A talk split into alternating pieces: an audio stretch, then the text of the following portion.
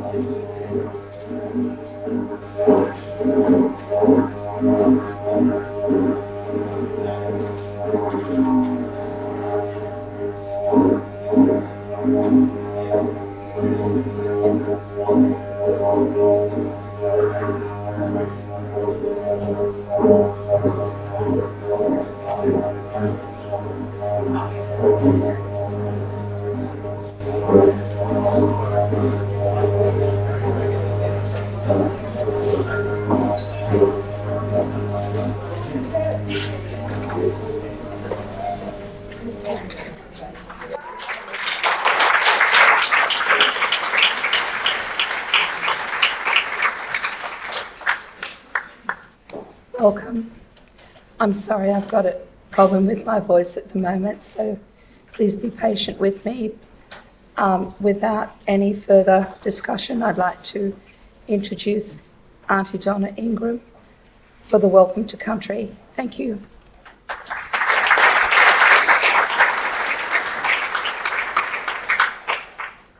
Thanks, Vicky. Good evening, ladies and gentlemen. It's my great pleasure to be here to offer you welcome to country for this evening's special keynote address titled Indigenous People and Globalisation from Victoria Tauli Corpuz Special Rapporteur for the Rights of Indigenous Peoples at the United Nations. Tonight's event follows on from a roundtable discussion titled Defence of Country Aboriginal People Dealing with the Impacts of Globalisation in Australia. I was honoured to attend and offer welcome to country for today's roundtable, so hello again to those who were in attendance this morning, and I'm pleased to join you all again this evening. Thanks again to all of those speakers from across, across the country who gave us their insights and shared their knowledge with us today.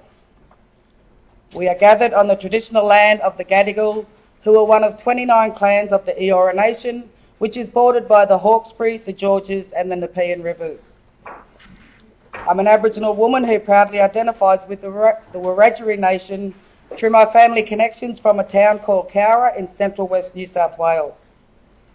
I was born on Gadigal land and I've had the privilege to live, work, and raise my four children on this land for most of my life. I acknowledge the Gadigal, their spirits and ancestors who will always remain with the land, Mother Earth, and thank them for their ongoing custodianship and for allowing us to meet here tonight for this important and what I'm sure will be an inspiring talk. I'm also very proud to be part of the oldest living culture in the world, the Aboriginal culture of Australia, with our unique and distinct heritage, cultures, and identities. I pay my respects to our elders, both past and present, and we must never forget the sacrifices made by our leaders to create a better future for Aboriginal people. I do this as a reminder and as a tribute to elders and those who have gone before us to fight for land rights, justice, and equity for our community. They have taught us the importance of caring for country, and we will continue to honour their legacy. I extend my respects to Aboriginal and Torres Strait Islander people from all clans and nations across the country who are present this evening. I also recognise our non Aboriginal sisters and brothers who walk beside us to protect cultural heritage, country, land, and waters. Just a sort of quick aside, I was reminded today by one of the speakers at the roundtable about the shocking and racist treatment of one of our inspiring and deadly young leaders, Adam Goodes from the Sydney Swans, over the past couple of weeks.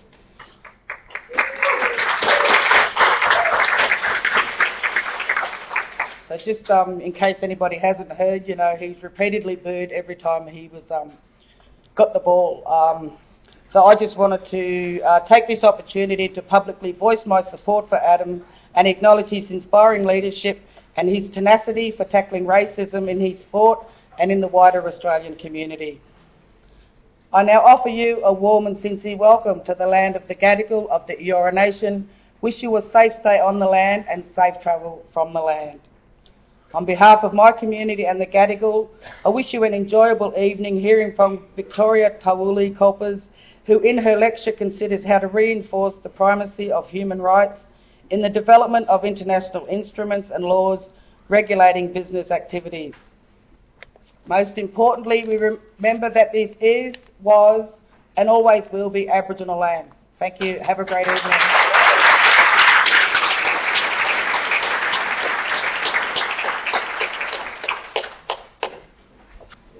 Ladies and gentlemen, distinguished guests,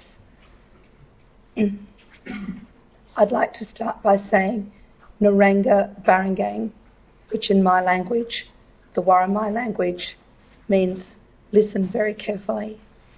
I've understood from friends of mine who are studying their language much more than I do that the repetition of the syllables at the end add more importance uh, to the meaning of the word. Naranga Barangang, listen very carefully. Listen very carefully tonight because we are very honoured to have who, a person who is arguably one of the most important Indigenous people in the world at this time. She has the brief to represent us as Indigenous people globally at the United Nations, and she is a focus of attention of Indigenous people around the world in their hopes for social justice and a better future for coming generations. My name is Victoria Greaves. I'm Worimi and I work here at this university. It is also my great pleasure to be able to introduce Les Malezer, who will in turn introduce Victoria Tauli uh, Les Malezer is currently a co-chair of the Congress of First Peoples in this country. I've known Les a lot longer than that, and I would like to share with you my admiration for this person who, when I was quite a junior clerk in the Commonwealth Public Service, hoping to make a difference as one of the um, 1,000 Aboriginal teachers that they hoped to train by 1990. Hoping to make a difference and working within an overwhelmingly hegemonic, white, bureaucratic public service. It was Les Malezer who was always there for us. I remember those times when we were frustrated beyond belief and there were things going down, and Les would say, Let's meet. And in spite of the way that people looked at us around the department, the Aboriginal staff would go off to a meeting room to have time out together and to talk about the things that were bothering us.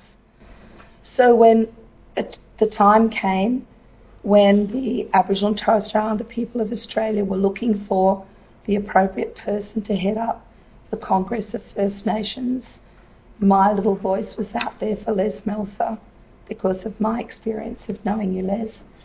And I said to you recently, thank you for all that you do, and I mean that. I think that the work that you've done at the United Nations over the years is really something that will go down in history, and I thank you very much for the leadership you provide us. So without further ado, here is Les Malezer to introduce Victoria to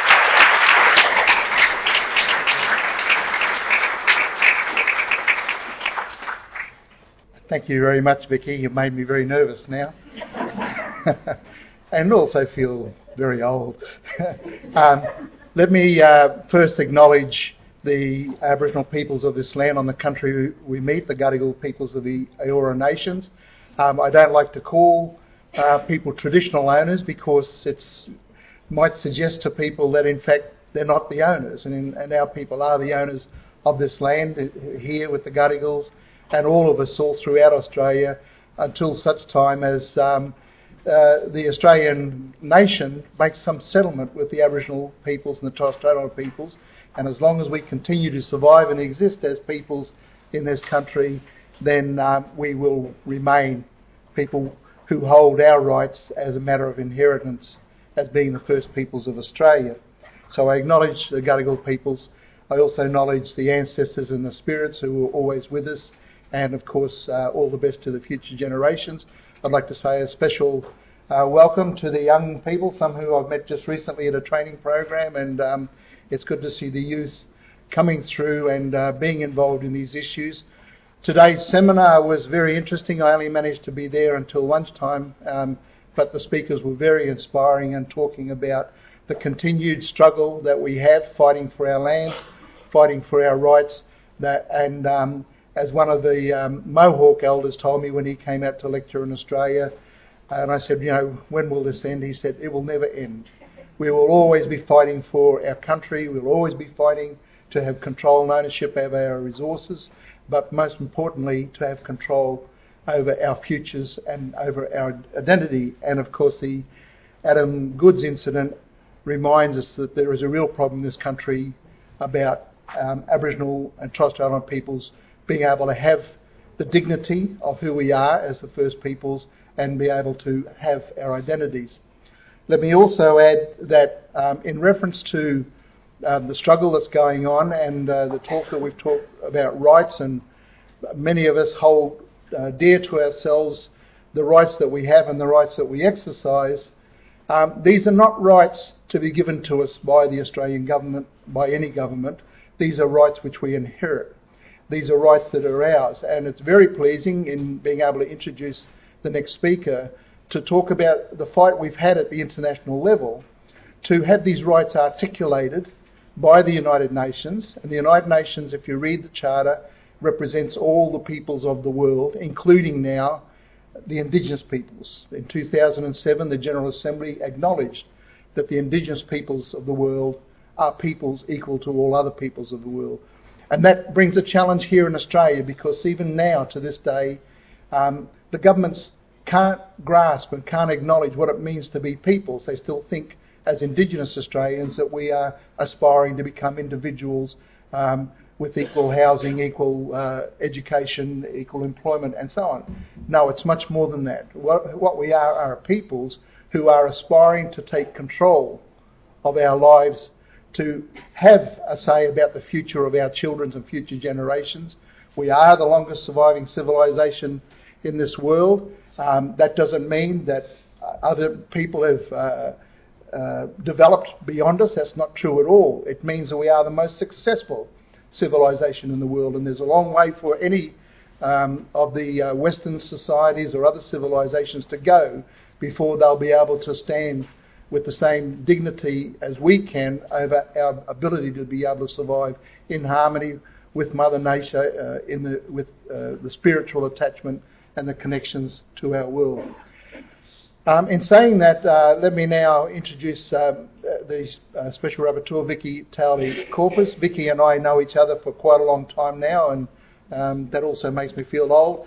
Um, and uh, it's been quite, a, a, I think, a um, wonderful relationship that we've had, that we've been on the same uh, agendas, at the same battlefields, fighting for the same things, and in fact, the last time I think we shared a podium was at the United Nations General Assembly when we spoke to all the nation states of the General Assembly uh, once the vote on the Declaration on the Rights of Indigenous Peoples had been completed. At that time, Vicky was the chairperson of the United Nations Permanent Forum on Indigenous Issues, a role which I think, Vicky, you held for two terms, which uh, is the maximum that you can serve in those United Nations positions. And of course, um, even before that, Vicky uh, was well known um, as a fighter for the rights of Indigenous peoples, uh, working particularly with a, a, an organisation that I'm very impressed with, Tebtebba Organisation of the Philippines, and the way in which Tebtebba has been able to be very active and in the uh, Asian region, being able to set up and establish the Asian Indigenous Peoples Pact, um, which now represents the, the, Indigenous peoples of the of the uh, Asian region. And um, for us from the Pacific region, we work as closely as we possibly can with uh, uh, AIPP and Tebtebba, along with other regions of the world. So there's quite a network now. And um, when Vicky leaves Australia, when I um, uh, finish here and go back to my office and so on, uh, we'll be carrying on agendas that uh, we recently had a week ago, where we're getting together and again um, continue in this network that's going on all around the world between Indigenous peoples in order to advance our rights, achieve the equality. So I go back to what I was saying before that our rights do not derive from the government of the day, of the, from the state, even though the governments believe that. They believe that they pass a bill, put something in black and white on a piece of paper, and that decides what our rights are and what they're not. Our rights, in fact, derive from ourselves. And we are fortunate in, and we should take courage as Aboriginal and Torres Strait Islander peoples, that the rights we enjoy, the rights we exercise, are backed by the international community, by all the nations of the world, all the peoples of the world back our rights. So it's a case of Australia having to wake up uh, to these situations. Um, now, again, I'll uh, just um, introduce um, Vicky. Um, she is now uh, been appointed, I think you're starting the second year, first year, end of the first year as Special Rapporteur on the rights of Indigenous peoples, as Vicky has already said, uh, the other Vicky has already said. Um, a key position in the United Nations. We have some mechanisms there now that deal with the rights of Indigenous peoples, the UN mechanism on the rights of Indigenous peoples. We had our meeting in Geneva last week. Um, the UN Special For- uh, UN Permanent Forum on the uh, Indigenous peoples um, uh, which meet, met in April this year for two weeks in New York, um, are both very powerful mechanisms. But only one of the mechanisms established for Indigenous peoples has a right to investigate the abuses, the complaints, the de- deprivation of rights of Indigenous peoples, and that's the Special Rapporteur. And the Special Rapporteur has a, a capacity to engage with any governments, um, with, with, peoples around the world, and to um, uh, we, we, we have to be careful about the word we use. I might say monitor, but states don't like to be monitored. So to assist them, to assist them to meet their obligations that they have to the indigenous peoples of the world. Um, and so it's a very important position. It's a very flexible position. It uh, involves country visits. Uh, this is not an official visit um, uh, to Australia, but we hope that we'll be able to encourage Vicky uh, Corpuz to come back before too long as a follow up to the visit we had back in 2011, 2010, I think, somewhere around that period. Um, and um, also, uh, the Special Rapporteur has the capacity to um, engage in correspondence. So, the people that were speaking today about the struggles they have, you should know that you can put down your issues in, in writing send it off to the special rapporteur, and the special rapporteur will consider, and most likely, uh, if there's enough information, uh, write back to the government or engage the government and ask for further information and ask for them to give uh, a report on terms of what they're doing. And once that process starts, it can go on further in the UN system to be looked at and dealt with. So the ability to be able to engage states in relation to what might be breaches of international obligations is a very, very powerful uh, role indeed. And uh, in that sense, I think we should all be proud of and congratulate Vicky on her appointment as a special rapporteur.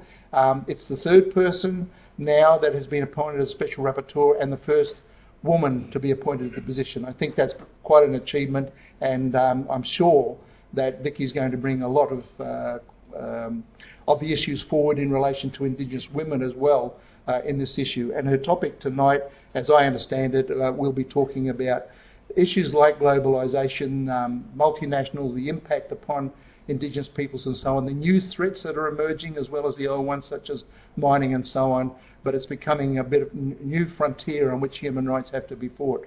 So without saying any further ado, I would like to introduce you to a, a very good friend, I think an expert, um, and someone that uh, inspires all Indigenous peoples of the world, Vicky Tauli-Corpuz. Thank you, Vicky.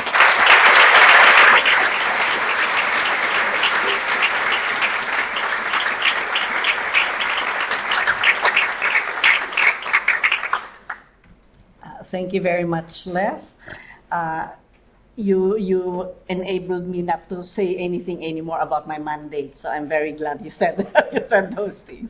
Uh, well, uh, first let me thank the uh, the people who who are custodians or owners of this territory, the Gadigal peoples of the Eora Nation.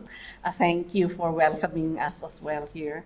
Uh, I think it's really important for us to always remember the, the people who have really ensured that this uh, territory remains uh, indigenous territory, and uh, we have to recall every time the contributions that they have done.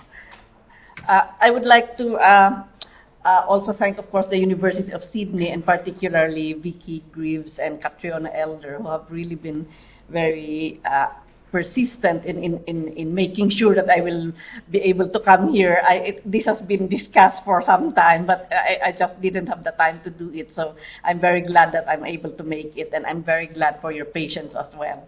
It's really uh, gratifying to know that you are interested to bring me over for this lecture. And to all of you, of course, for coming here even uh, in, in the evening.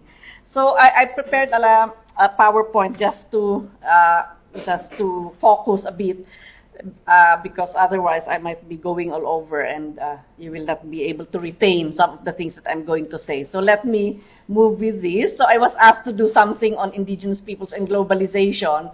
Uh, this has been an issue that I have been covering very closely for for many years now, and it's uh, it, it, indeed is going to be an, an opportunity to also raise the emerging issues that can threaten the respect and protection of the rights of indigenous peoples. So uh, basically, what I would do is to just walk you through how we look, at, how I look at globalization. What I see are the impacts and have, have observed, as well as talk about how are indigenous peoples responding to globalization and uh, go, uh, zero in a little bit on corporations because they are the dominant players in this uh, phenomenon and uh, I make a few conclusions on what I think are uh, steps that we need to take to be able to protect ourselves from the adverse impacts of globalization on indigenous peoples. We are not saying, and I, am not, I don't say that everything about globalization is bad. I think the globalization of the human rights of indigenous peoples is really a good thing. You know, uh, the globalization of movements from the ground, you know, globalization from below is also a good thing. But for this evening, we're going to focus on the globalization from above, no, that has been imposed on many of us. Okay, so uh, this is where I come from. I just wanted to introduce my community. I come from the Cordillera region in the Philippines, and we are mainly rice producers. And so our ancestors have carved rice terraces in the highest mountains in the Philippines, and uh, that is uh, one of our contributions in the in national and so-called national development. So I come from uh, Mountain Province. It's the only province in the Philippines which has an English name. It's called Mountain Province you know, because it's the most mountainous uh, province in the whole country. So this is uh, the kind of economy that uh, we are engaged in. Okay, so uh, what is uh, globalization? There are many definitions of globalization. I just want to say that this is the type of development that has been Im- imposed that is basically characterized by the deregulation of economies of the so-called nation states, no? So when nation states were created after colonization, the the rich countries, the rich industrialized countries started uh, really creating these nation states in their image, no? So the kind of economic development which is basically defined by uh, uh unceasing accumulation of profit, you know, so-called economic growth, you know, uh, the, giving a lot of, uh, of freedom to corporations. This is the kind of uh, system that has been left behind by the colonizers, and unfortunately, many of our uh, politicians adopted that kind of framework, and that is what is globalized. So globalization for me is just really a continuation of the kind of colonization we face. Of course, we don't have direct colonizers anymore, but they're still very much around because of the systems that, that, that uh, our uh, governments have also accepted are, and are implementing.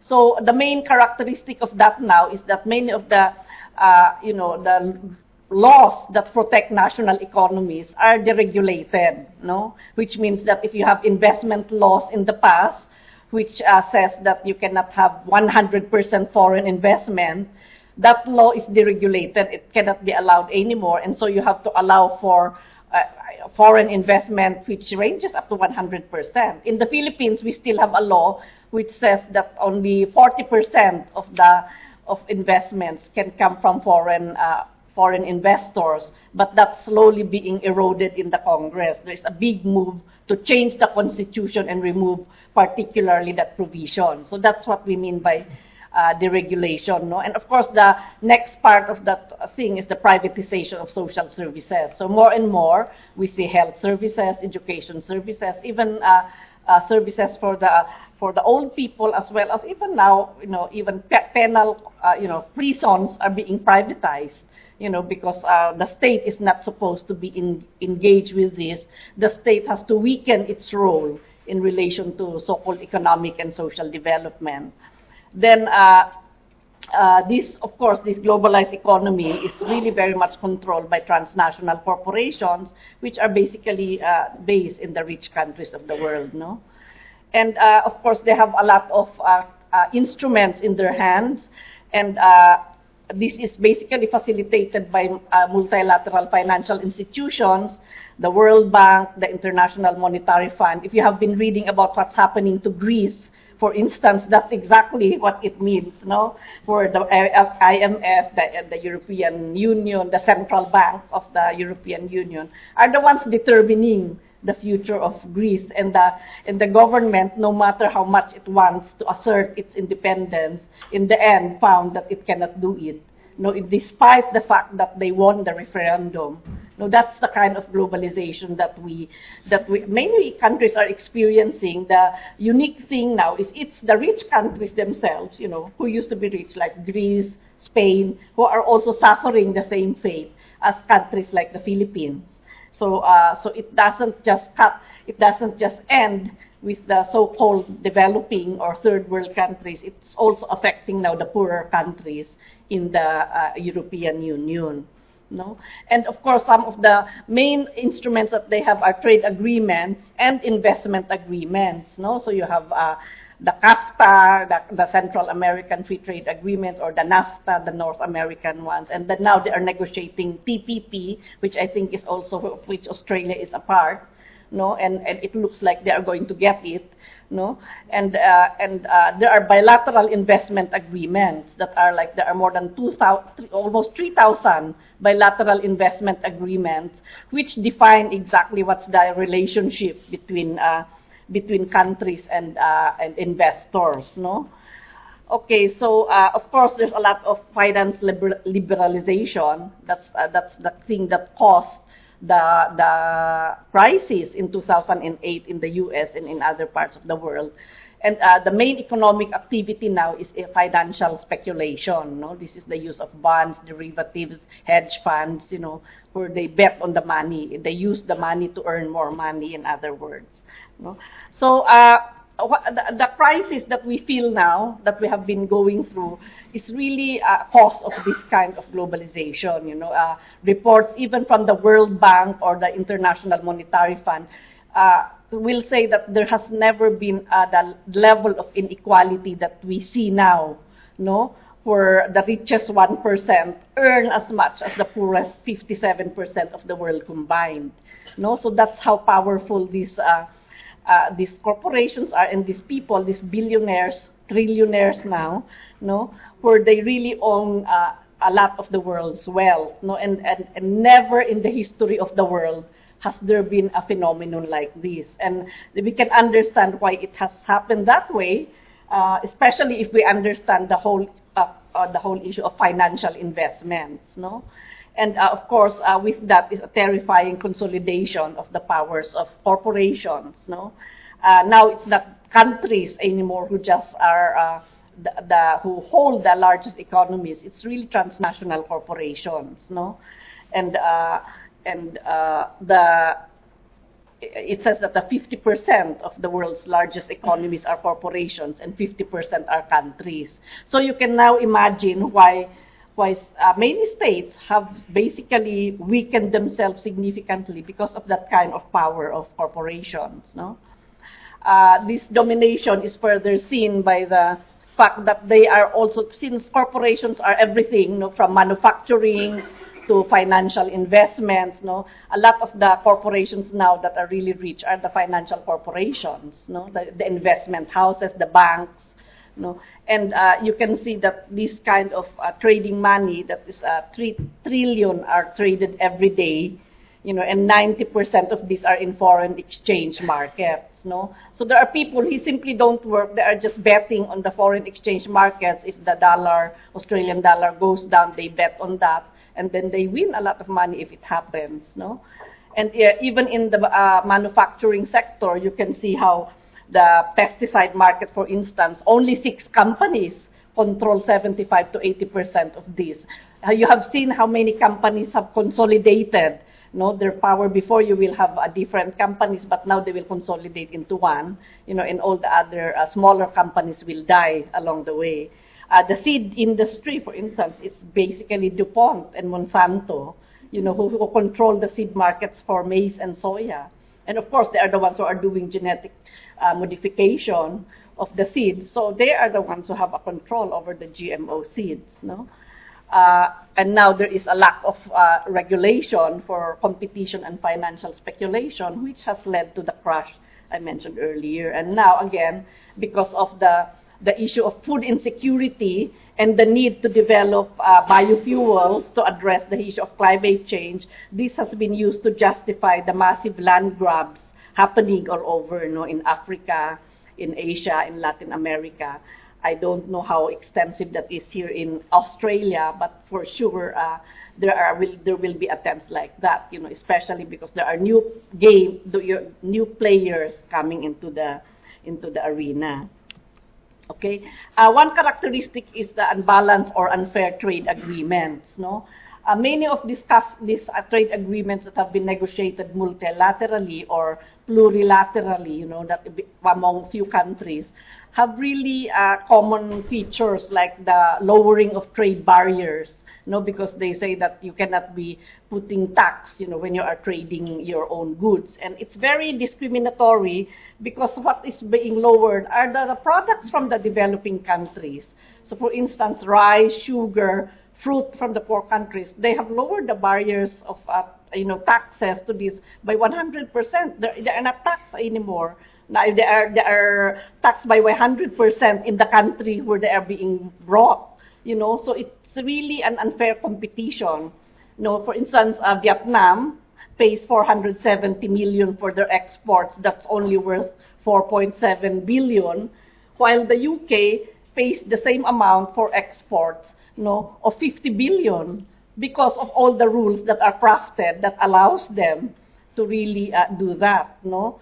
uh, the big issue in the trade negotiations, that's why the WTO Doha agreement is never concluded, even, even after 11 years of negotiations, is the whole issue of agricultural subsidies. You know, in the United States, in Europe, they subsidize their farmers very heavily to the tune of almost like, uh, uh, in 2002, it was 4 billion and then this went up to 4.7 billion, you know. And yet there are rules which does not allow the poorer countries to subsidize their farmers. Know? So there is always an unequal uh, system where where the where the countries which are rich they can subsidize their farmers so they can sell agricultural products cheaper than the products raised in the developing countries. No? So for instance, chicken, you know, they raise chicken, they subsidize the chicken producers. Then when the chicken is exported to the Philippines, it's even cheaper than the chicken that we raise. No? So that really kills all the, the industries that you have. And, and you just, have to keep on importing from them. No, that's the kind of uh, uh, phenomenon that happens because of the subsidies, and that has been the most difficult thing to negotiate. No, uh, th- then we go to financial investments. No, that are now, as I mentioned, 90% of what money going around the world goes for financial speculation. It's not even anymore in production of manufactured goods or production of agricultural commodities. It's really betting. It's the global casino. They are betting on the money, no? So uh, the bond market in the 70s was around one quintillion. I don't even know how many zeros there are in a quintillion. But anyhow, it's more than a trillion. So, and then now, the, in 19, just in 1998 alone, it's 25 quintillion. So you can just imagine it must have tripled by now, no?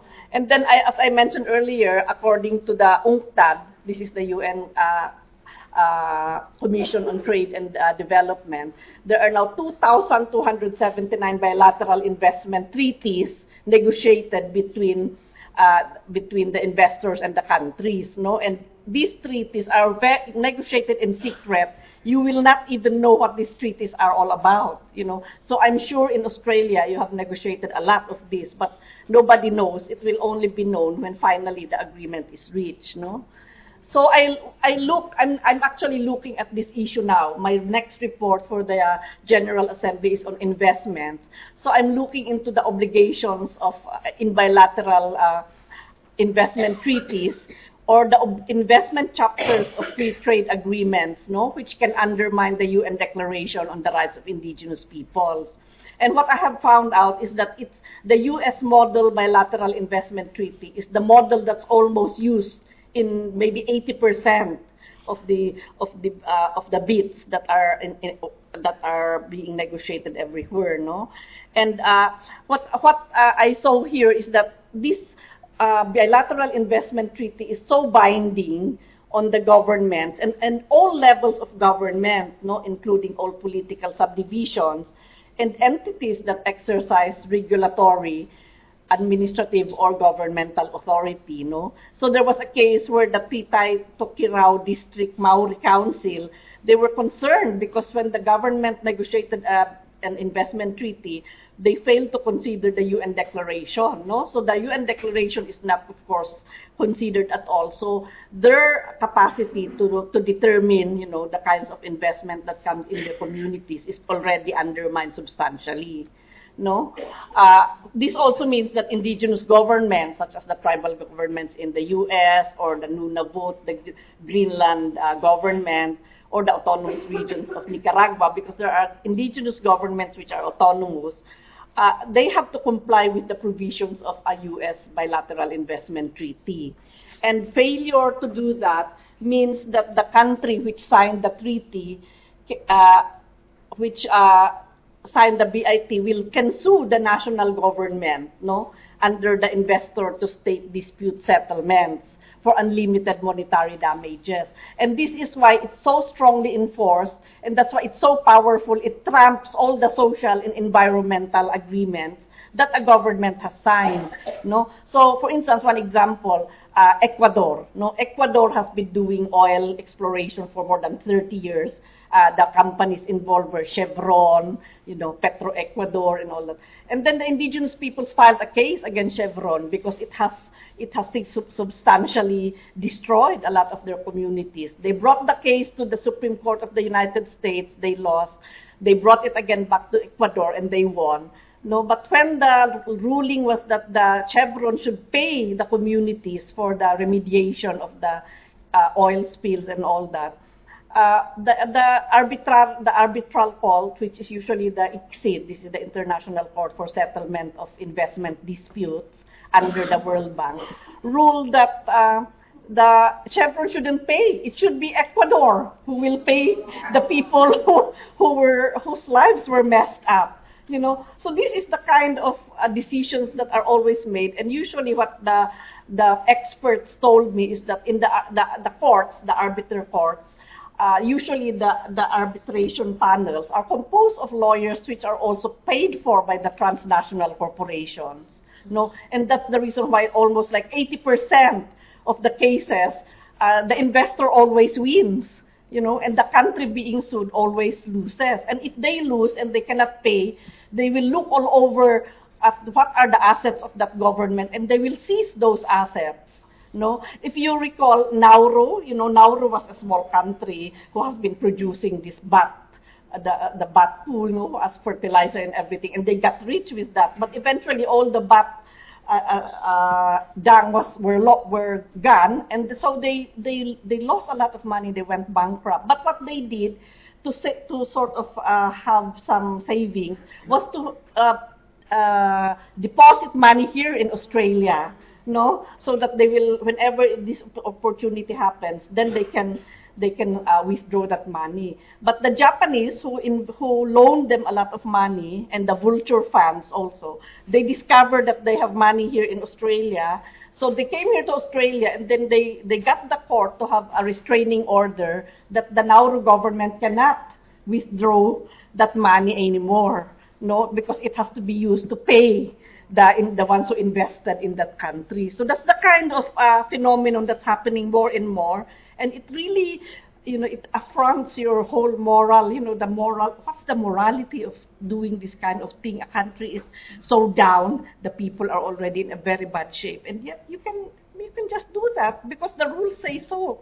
No, so that's the kind of uh, situation with the financial uh, sector, and that's precisely why uh, I decided that I'd like to do an, a study on investments because in the end, investments coming from anywhere will define what's going to happen in your country. And I, I've just been listening to some of our friends who were sharing with me about a big mining company uh, which is now going to be funded by Chinese investments. And that's the new thing more and more because China is the number two country in the world who has, who has the most money, more and more it's going to be Chinese investments that will come into your country. And they will be negotiating these kinds of investment agreements as well.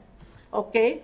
So uh, there are many other examples, you know, I, and in fact here, this is what I saw, I saw about Western Australia, you know, uh, from what I gathered, Aboriginal communities in Western Australia used their power to make bylaws under the Aboriginal Communities Act to prohibit alcohol sales, no, because uh, maybe to control uh, the, the alcoholism happening.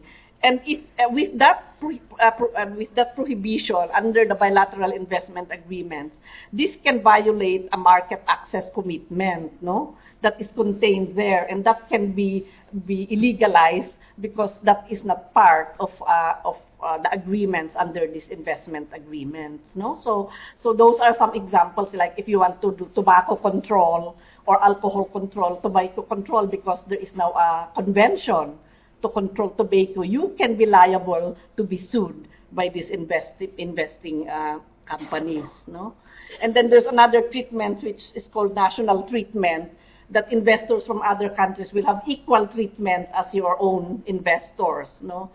And an example of this was that, uh, for instance, in Fiji, 87% of their lands cannot be sold. However, under the World Trade Organization uh, agreement, Fiji agreed to give national treatment to foreign investors who will invest in the hotels.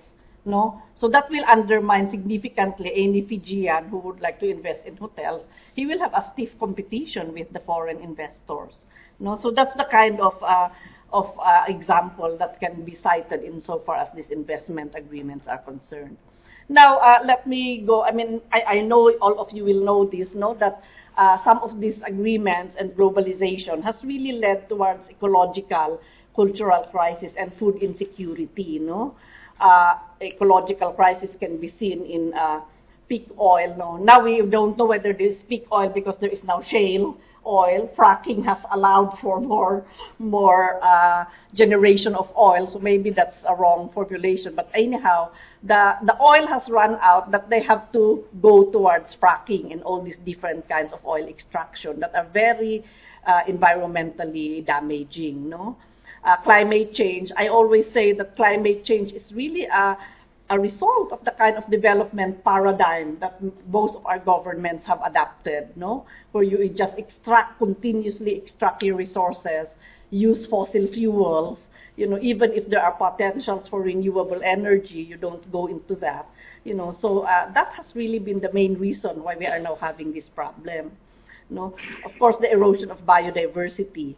No, uh, food insecurity. In uh, the, da- the data from the Food and Agriculture Organization says that uh, three billion people now live on less than two two dollars a day. No, that's almost half, like more than a half of the world's population. No, uh, so uh, that's one one issue, and then of course the cultural crisis. You know, the continuous uh, you know, uh, how do you call, uh, brainwashing no, of people to think that the American dream should be the dream of every person in the world, no? And which means that continuation of unsustainable production and consumption, and uh, of course, destruction of indigenous cosmovisions, value systems, which will be replaced by the the values being promoted of hyper individualism, you know, incessant consumption. That's the way that you can grow uh, short term, you know, short term thinking and all that. Those are the kinds of values and thinking being, being propagated widely.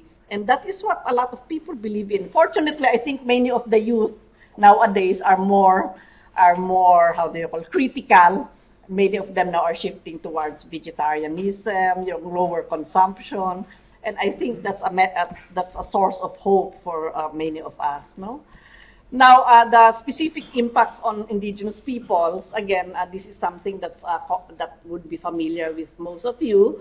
Uh, the worsening expropriation of lands, territories, and resources, the destruction of indigenous economies. We still maintain that we have a lot of in diverse indigenous economies all over the world, but these are very much under threat because of the kind of globalization that we see. No, food insecurity and hunger, no, out migration. Uh, this is why we have a phenomenon of overseas contract workers all over, no, from from Asia, you know, in uh, going everywhere, no, and uh, loss of uh, livelihoods as well.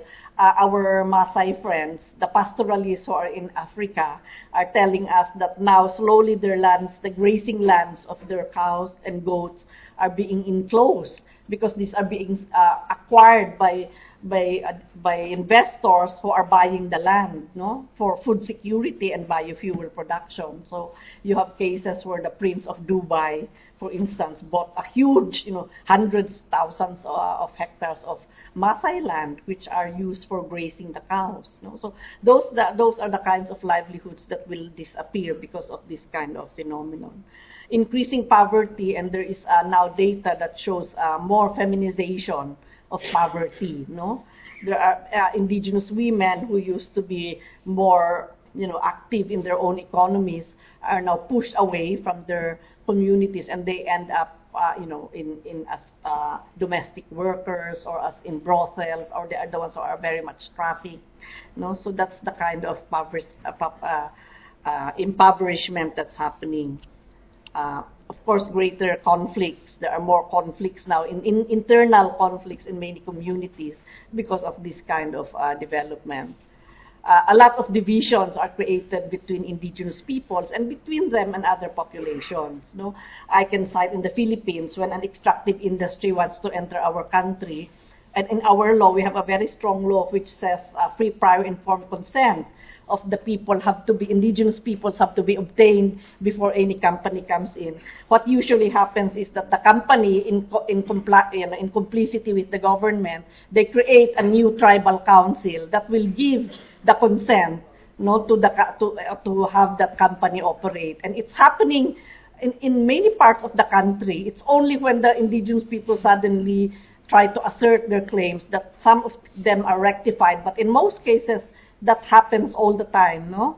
Uh, the environmental pollution, of course, as well as the inadequate and inappropriate social services. No, the privatization of social services has been there. Now, the measure being pushed in many poor countries is what they call conditional cash transfers, no? Where they, the, the, the, it's a dole out, you know. They will give you the money so that you will send your children to school or you will have the woman go and have check up in the, in the hospitals or rural clinics. And many indigenous women, in at least in my country and in Paraguay, which I also visited, uh, officially, they said that, you know, it's very difficult for us because number one, there are no rural hospitals or clinics in our place. Uh, these are very far. So before we can even reach those clinics, we we have to be carried. And then some people die. Some women die giving birth along the way. And and that's because we want to get 1,400 uh, pesos, which is like $20, you know, unless you show a certificate that says you went and have yourself checked up by a doctor, then you will never be able to get that money. So that's the condition for this conditional cash transfer. And that is happening in many parts of the world. It's so insensitive to indigenous peoples that in the end, it's going to create much more damage than help the people rise above poverty. No?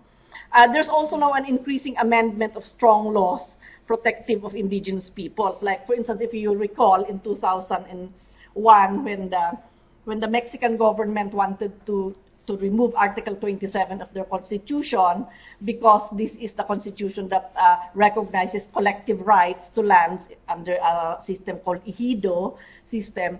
Uh, the NAFTA, when they when they became a member of the North American Free Trade Agreement, that was the first thing they wanted to be removed. No, so they were going to repeal that uh, article, and that led to the Chiapas uprising. No, and, and, and up to now, that remains as a sticky issue, which has been causing all these uh, conflicts in Mexico.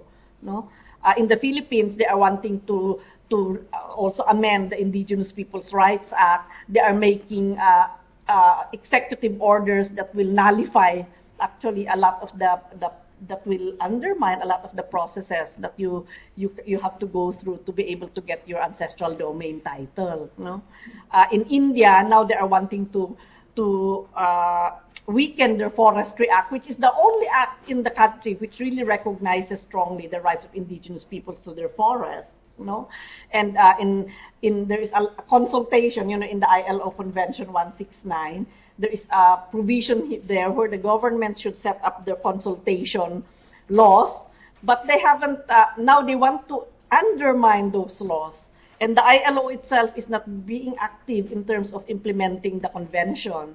No, in fact, they are undermining it themselves because of the uh, interests of corporations. So uh, the corporations, as I said, are the dominant players.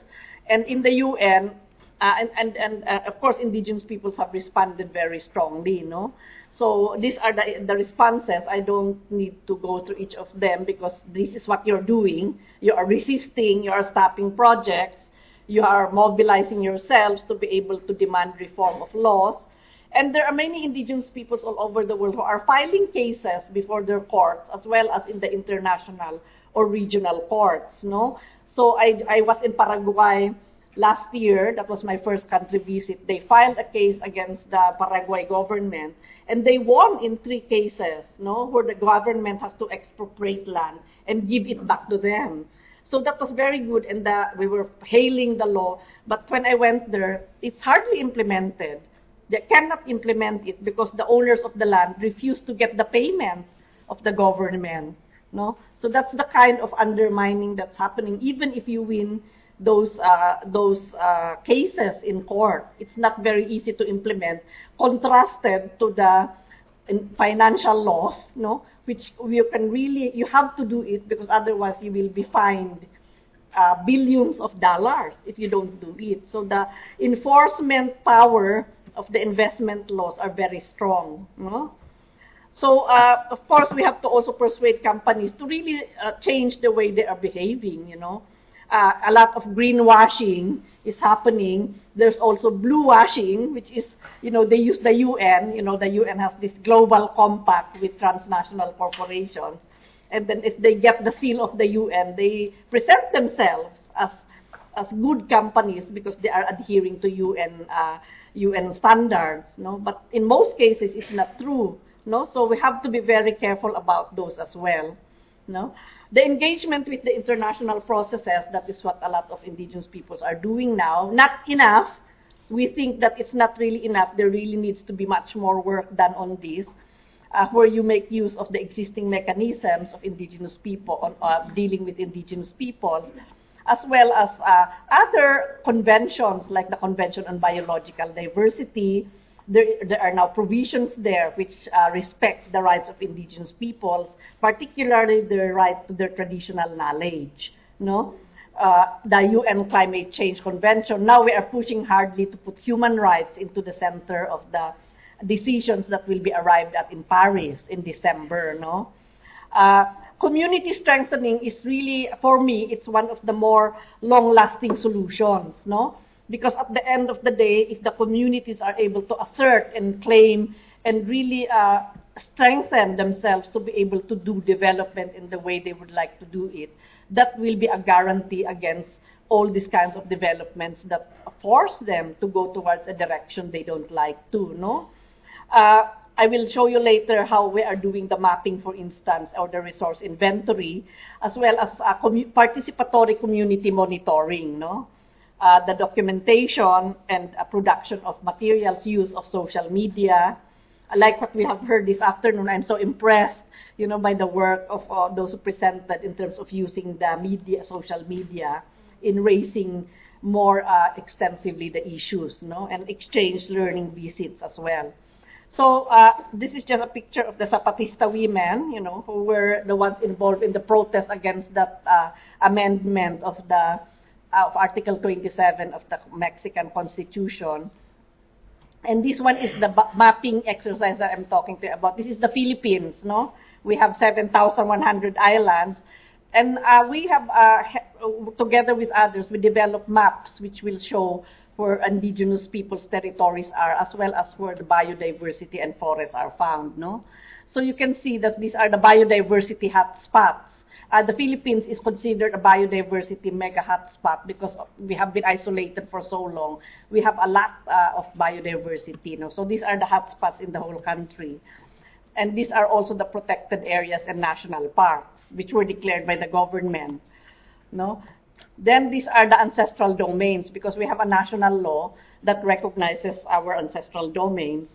And if you, uh, and this is the Cordillera, this is the head of the, the island. This is where I come from, the middle part, that's the Cordillera, just to show you where, how it uh, overlaps with the other things, no?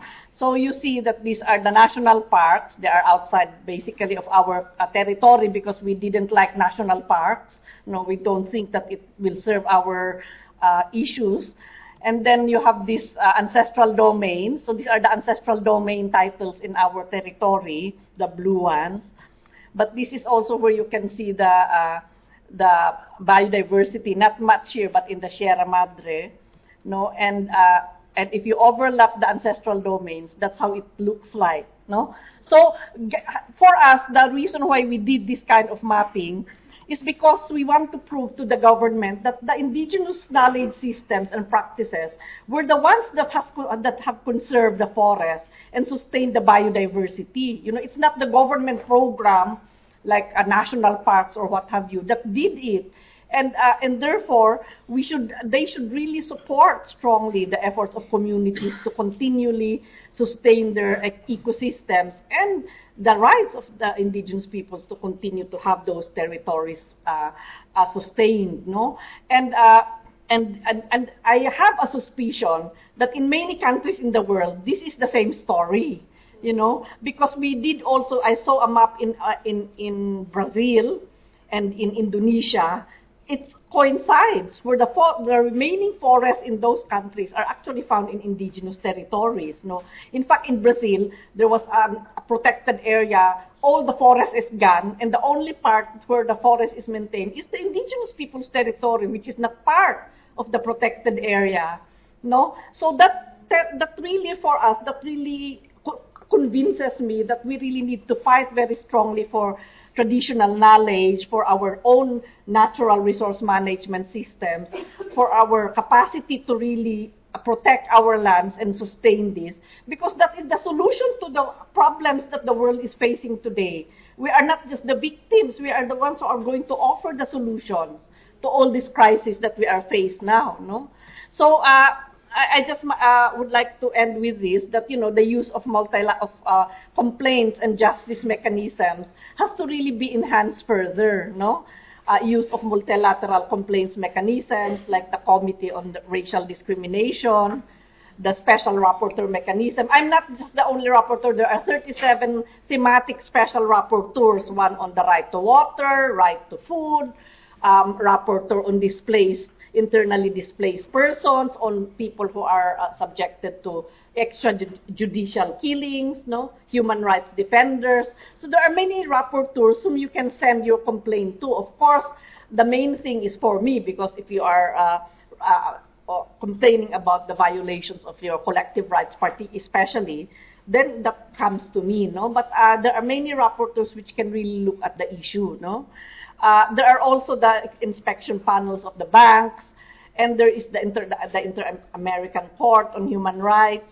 There is the Caribbean Court, of course, the Supreme Court, but also your tribal and customary justice systems. No, these are the justice systems that are not used very extensively, but actually, in, in under the UN Declaration, uh, you, you should have the equal, you know, the right to, to use your own uh, uh, tribal justice systems whenever you want to seek redress as well. You know, so that is one area where we should uh, beef up, the work should be beefed up further because there are cases really where the customary courts decided and they managed to kick out companies. You know, like in the Philippines, in, in one in one uh, community, the it was the tribal court who decided that a uh, Canadian mining company cannot operate anymore, and they kicked out the company. you know so there are those kinds of uh, situations as well. No, and then uh, just to remind us again of the human rights obligations of states who are the duty bearers, and that they have to respect, protect, and fulfill the rights of indigenous peoples as contained in the UN Declaration as well as the ILO Convention 169. No? And uh, this, is, this has to be stressed always because uh, sometimes they want to escape from this obligation. But actually, in the in international human rights law, this is, these are their key obligations no? that they should respect, which means that they should not interfere no? they, that the, the, the rights are not to be interfered with by the state or corporations. They should protect, you know, which means that they should protect indigenous peoples from third parties who are going to interfere with uh, the enjoyment of human rights and uh, fulfill. They should take positive steps to promote and support the realization of our rights. No? And the state accountability, if they do it, it can be a countervailing power to control and regulate the uh, private sector. No? So the legislature has a role to play, the executive, and of course the judiciary. You know, all of these branches of government need to be beefed up. They need to be enlightened about what are the responsibilities in human rights implementation. No? And then there's also the guiding principles for business and human rights which uh, uh, some indigenous peoples have been taking active part in. And so there's now, uh, these are voluntary, unfortunately, no? But the, the respect, the protect, respect, and remedy framework is now being touted strongly as a responsibility of corporations, and this is what they should be doing, you know? And, uh, and now there is, just recently, there is a resolution adopted by the UN for a legally binding instrument, no, on transnational corporations, no? So uh, this, uh, this is, I would like to conclude by just mentioning what are the steps that you, we should take. Uh, more awareness raising, we cannot under stress this, no, on, on, on our rights, not only for ourselves, but also by, by institutions, government institutions, and participation, community strengthening, no, and the need for us to beef up our knowledge about globalization as well. I mean, this coming uh, agreements will really destroy us. So we have to be very active in trying to respond to this. No, like for instance, we can ask for exceptions to investment agreements when these rules violate uh, social or environmental standards.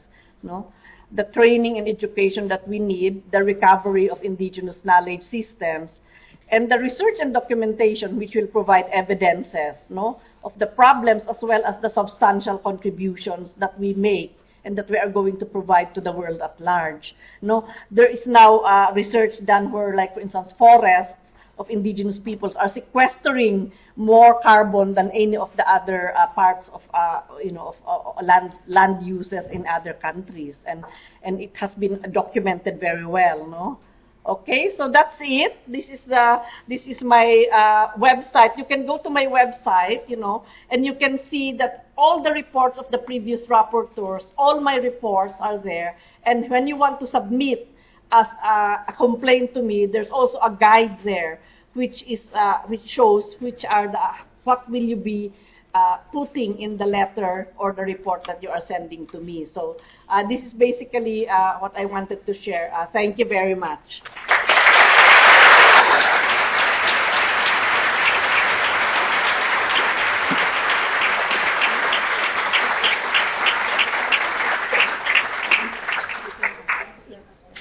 Yeah, there are time. There's a time for questions or uh, brief comments, isn't it? We have. When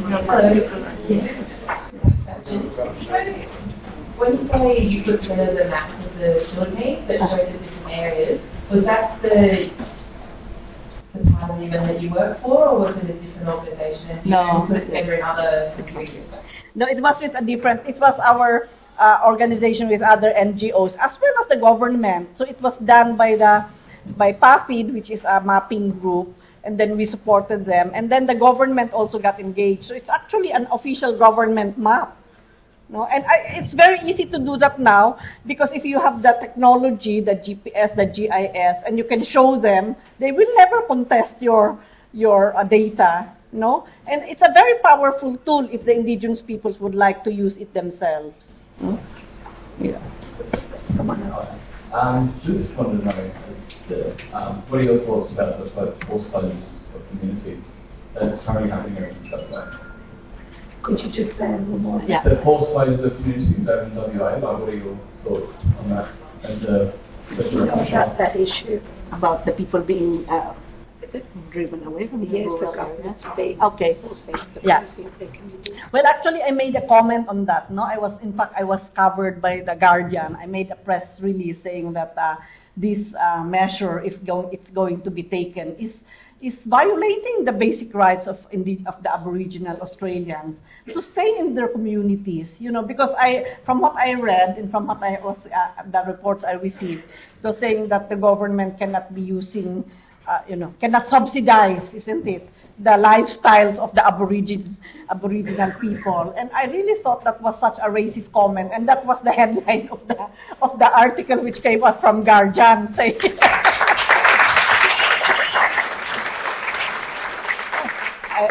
I said it's marks of racism. Then one day the ambassador from Geneva called me and said, "Oh, I want to meet with you when you are in Geneva." So I said, "Oh my God, maybe he he saw that article and he will scold me because I'm not." I, I, I, and then, but anyway, he, he didn't raise it. He was very good. He just had, had breakfast, invited the U.S. ambassador, Canada, and New Zealand. So we had some discussions. But but you know, I made my strong comment about it. I really think it's not. I mean, it shouldn't be done. I mean, if, if, if those people live in their own traditional territories and displacing people from their traditional territories is an affront to their identities, their cultures, and their lifestyles and the way they think. You know, I, I, I, I live in my own community, so I know how, how I will die for not being, I mean, if, I, mean for not being sent out from my own community. If they go out, that is of their own accord but it should not be done on the basis of a, a policy or a ruling or an action taken by the government where they will not give resources and sort of, you know, it's like hamleting effectively, you know. They will dry your resources and that will push you, but don't- I don't think that will happen anyhow, no? Indigenous peoples won't allow for that to happen, I hope. And I, I hope nothing has been, no community has been displaced yet, no? There's, um, there's also another Indigenous community that is uh, they're attempting to displace, and that's at Redfern Tent Embassy. So Mhm. people haven't gone down recently to show solidarity with the fight to keep Indigenous people there, and then, Uh-huh. um, then go down. I'm Right. sure they'd be really wel- uh, welcoming. Right. Thanks for your great talk.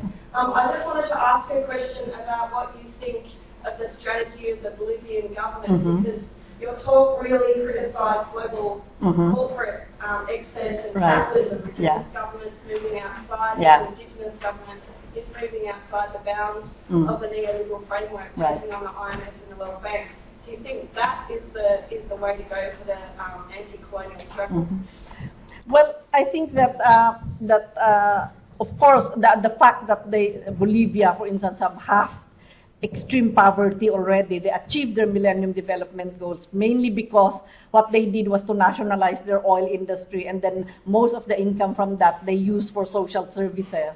And they were able to really cut back the poverty, no? And then, of course, they also filed a case against the Bechtel Corporation who privatized their water you know, and they, but now they are filed, there is like uh, 50 billion dollars filed against them by Bechtel for expropriation, no? So I think that the effort that the Bolivian government has done to really uh, strengthen its capacity to sustain and develop its own economy is a good thing.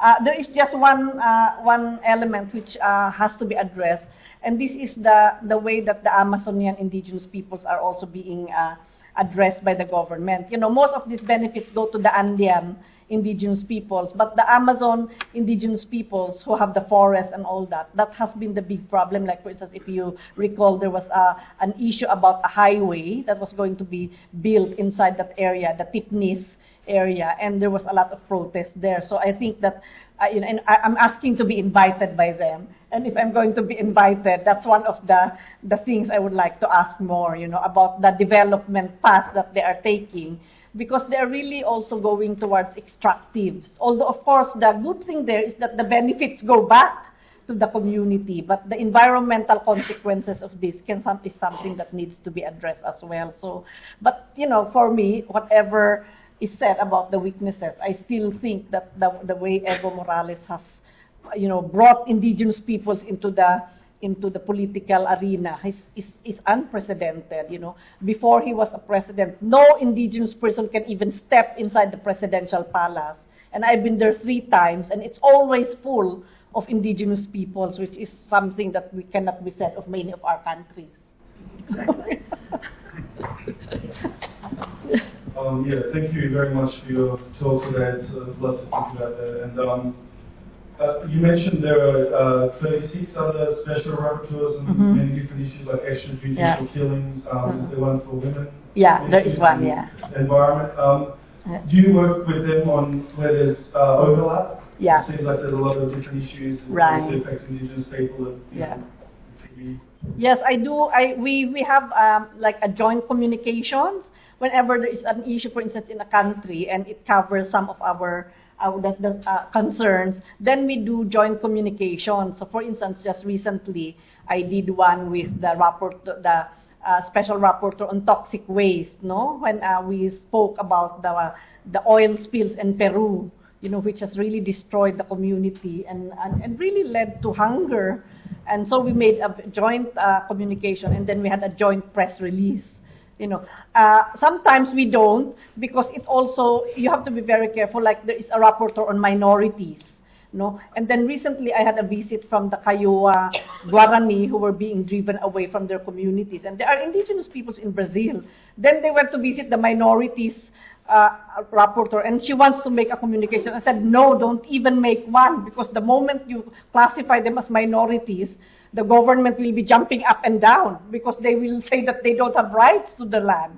So, so I have to be very careful in joining communications. It depends on the issue, and it depends on the kind of rapporteur, no? With all of these uh, competing forces of globalisation, what role do you see education playing in terms of the education of Indigenous people across the world and in terms of educating non-Indigenous people about Yeah. Well, I, I believe that education has a very important role to play, no? Because the way the way our all our officials, our finance ministers especially, have been socialized or taught is that the, the, the, the that model is really the thing to push for, you know, like so for instance, I mean, what's happening in Greece, where clearly austerity is not to be the measure, but because all the, the people believe austerity is a measure when you are indebted, you know, then that's what they implement. So I think that the education system should really try to provide different op- options or different views on a specific uh, phenomena. For instance, economics. For instance, most of the economics universities all over the world are basically promoting neoliberal economics, no? And I think that it's about time to, to challenge that and to say that there are other kinds of economies which, does, which don't have to be within that framework. And these are the problems with these economies. For indigenous peoples, I think the, the system, the education system, has to really uh, accommodate indigenous uh, knowledge holders, no, and the indigenous knowledge system, the way of thinking, the, the you know the the worldviews of indigenous peoples have really to be taught. eh, Because the reason why indigenous peoples are so ashamed to identify as such is we are taught that our our we are backward, we are pagans, we are savages, you know, and even those kinds of uh, uh, of references are still in the books. No, so for education, they have to really study and criticize clearly the contents of books of schools to be able to remove all those uh, discriminatory references. There is a lot of work in education, and I hope our, you who are educators can really think through what needs to be done. But the ma- most important thing for me is that finally, even in the, in, you know, there is this intergovernmental platform on uh, on uh, biodiversity and ecosystem services. The main conclu- one of their main conclusions is that indigenous knowledge is equally valid as other knowledge systems you know, and therefore these indigenous knowledge systems have to be, you know, uh, researched, documented, and taught in the schools, as well as be integrated in policies of government. I think that is a very major uh, conclusion, and uh, just uh, it's like an advertisement. There's going to be an international conference in in Paris just before the climate change convention, and the topic is traditional knowledge and uh, indigenous people's traditional knowledge and climate change adaptation and mitigation. And basically, the conference is meant to to receive reports or studies done that will prove that uh, indigenous people's knowledge have really been vital in ensuring better adaptation to climate change, but also in solving the problem of climate change. So I think those are the kinds of things we would like the education system to contribute to. You are the ones who have knowledge of how to do research, how to document. So those kinds of meetings, it will be good if you can go there. You can go to the UNESCO website and the, the call for papers is there. No? Thank you very much for your outstanding uh, lecture. I'm going to sit from Poland, from Polish University. I want to ask one question, namely, um, uh, do you actually, I want to ask about the um, globalization of Mhm. academic standards. Yeah. More precisely, uh, particularly we who uh, work in um, universities Mhm. who are not English Anglos Mhm. do uh, the question is whether the issue of uh, of this uh, globalization of academic standards uh, do you deal with that? Do you, the issue to the agenda of your concerns or you know, Oh, yes. Uh, that's one of the things. That's why I'm looking at this whole investment issue because I'm wanting to see how these investment laws and treaties are consistent or are promoting or are mindful of the social standards and environmental standards that have already been accepted internationally. No, so uh, so I think it's important for us to do that because otherwise the the economic standards that are being globalized are really being globalized at the expense of social and environmental protection. No, that's one of the key problems that uh, that is that we face now, where because of the high sanctions, you know, the sanctions of these uh, kinds of uh, like say investment or trade agreements, these are the ones being implemented, and governments are so scared they will implement. You know, if the a court uh, the court has ruled for them to pay, they will pay. Even Bolivia has paid 50 billion to to Bechtel you know, because they cannot they cannot get away from that, you know. So so I think those kinds of global the, the, the standards that are being globalized, which undermine social and environmental standards, should really be be reviewed from that lens. And people who are affected by that, as well as states, not even states are saying that they cannot do this. Germany, for instance, he was a case was filed against it by the Swedish water or this Vattenfall because Germany decided to close the nuclear power plants after the Fukushima uh, incident accident, no? And when they closed it, the the Vattenfall filed a case against Germany saying that you have uh, you have eaten into our profits because now we have to pay more expensively for energy because you close your nuclear power plants. What is that? You know, that's the kind of a situation you face. And and Germany had to they had to go into a, a mediation and Germany had to pay them. No so even states now are I think seeing the impacts of these kinds of uh, decisions and globalization of these kinds of standards. And I, I, I just hope that they are going to speak out. But if not indigenous people should speak out very strongly. I think one more question. Uh, Katrina. Here.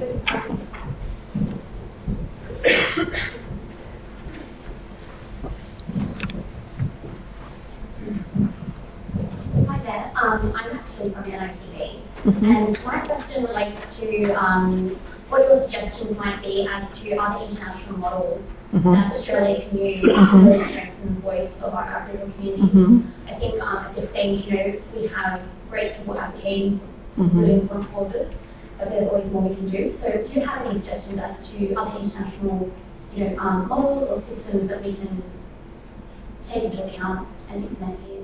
In relation to to media. in, in relation to, I mean, particularly in relation to um, the protection of sacred sites. Oh, okay, Uh, okay. And to go off Yeah. the um, raised Right, yeah. earlier, how we can Mm. you know, do more.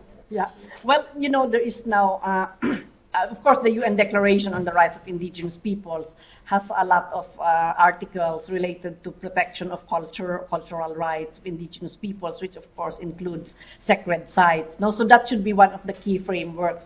But there are also conventions of the UNESCO on Convention on Tangible Heritage, Convention on Intangible Heritage, a convention on uh, on uh, cultural heritage. No, uh, although many of these are still weak on indigenous peoples, but it does uh, have that, and indigenous peoples are now challenging these conventions to say that the rights of indigenous peoples has to be central in the implementation of these conventions.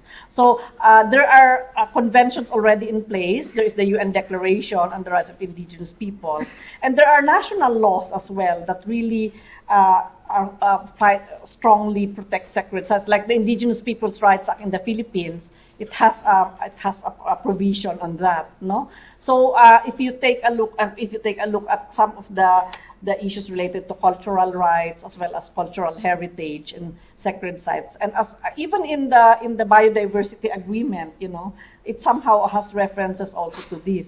It's not yet that strong. You know, we need to really make it more indigenous sensitive, but at least the conventions are there and those instruments, and you can still make use of them. In fact, many cases now are invoking those different conventions. Oh, okay.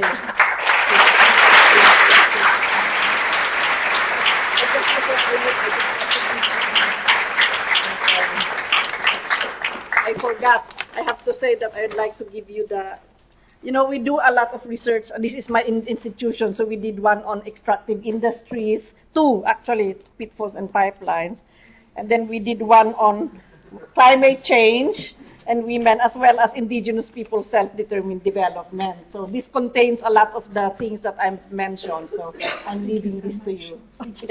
You.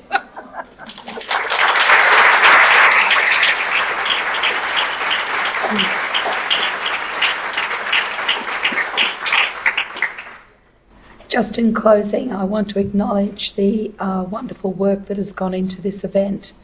Uh, first of all, the um, Faculty of Arts and Social Science and the Sydney Environment Institute who co-sponsored the events today. Um, Katrina Elder, who was so um, wonderful in assisting me. We were co-producers of things that happened. Uh, Alfred Coolwell, who played the didgeridoo for us. Thank you so much, Alfred.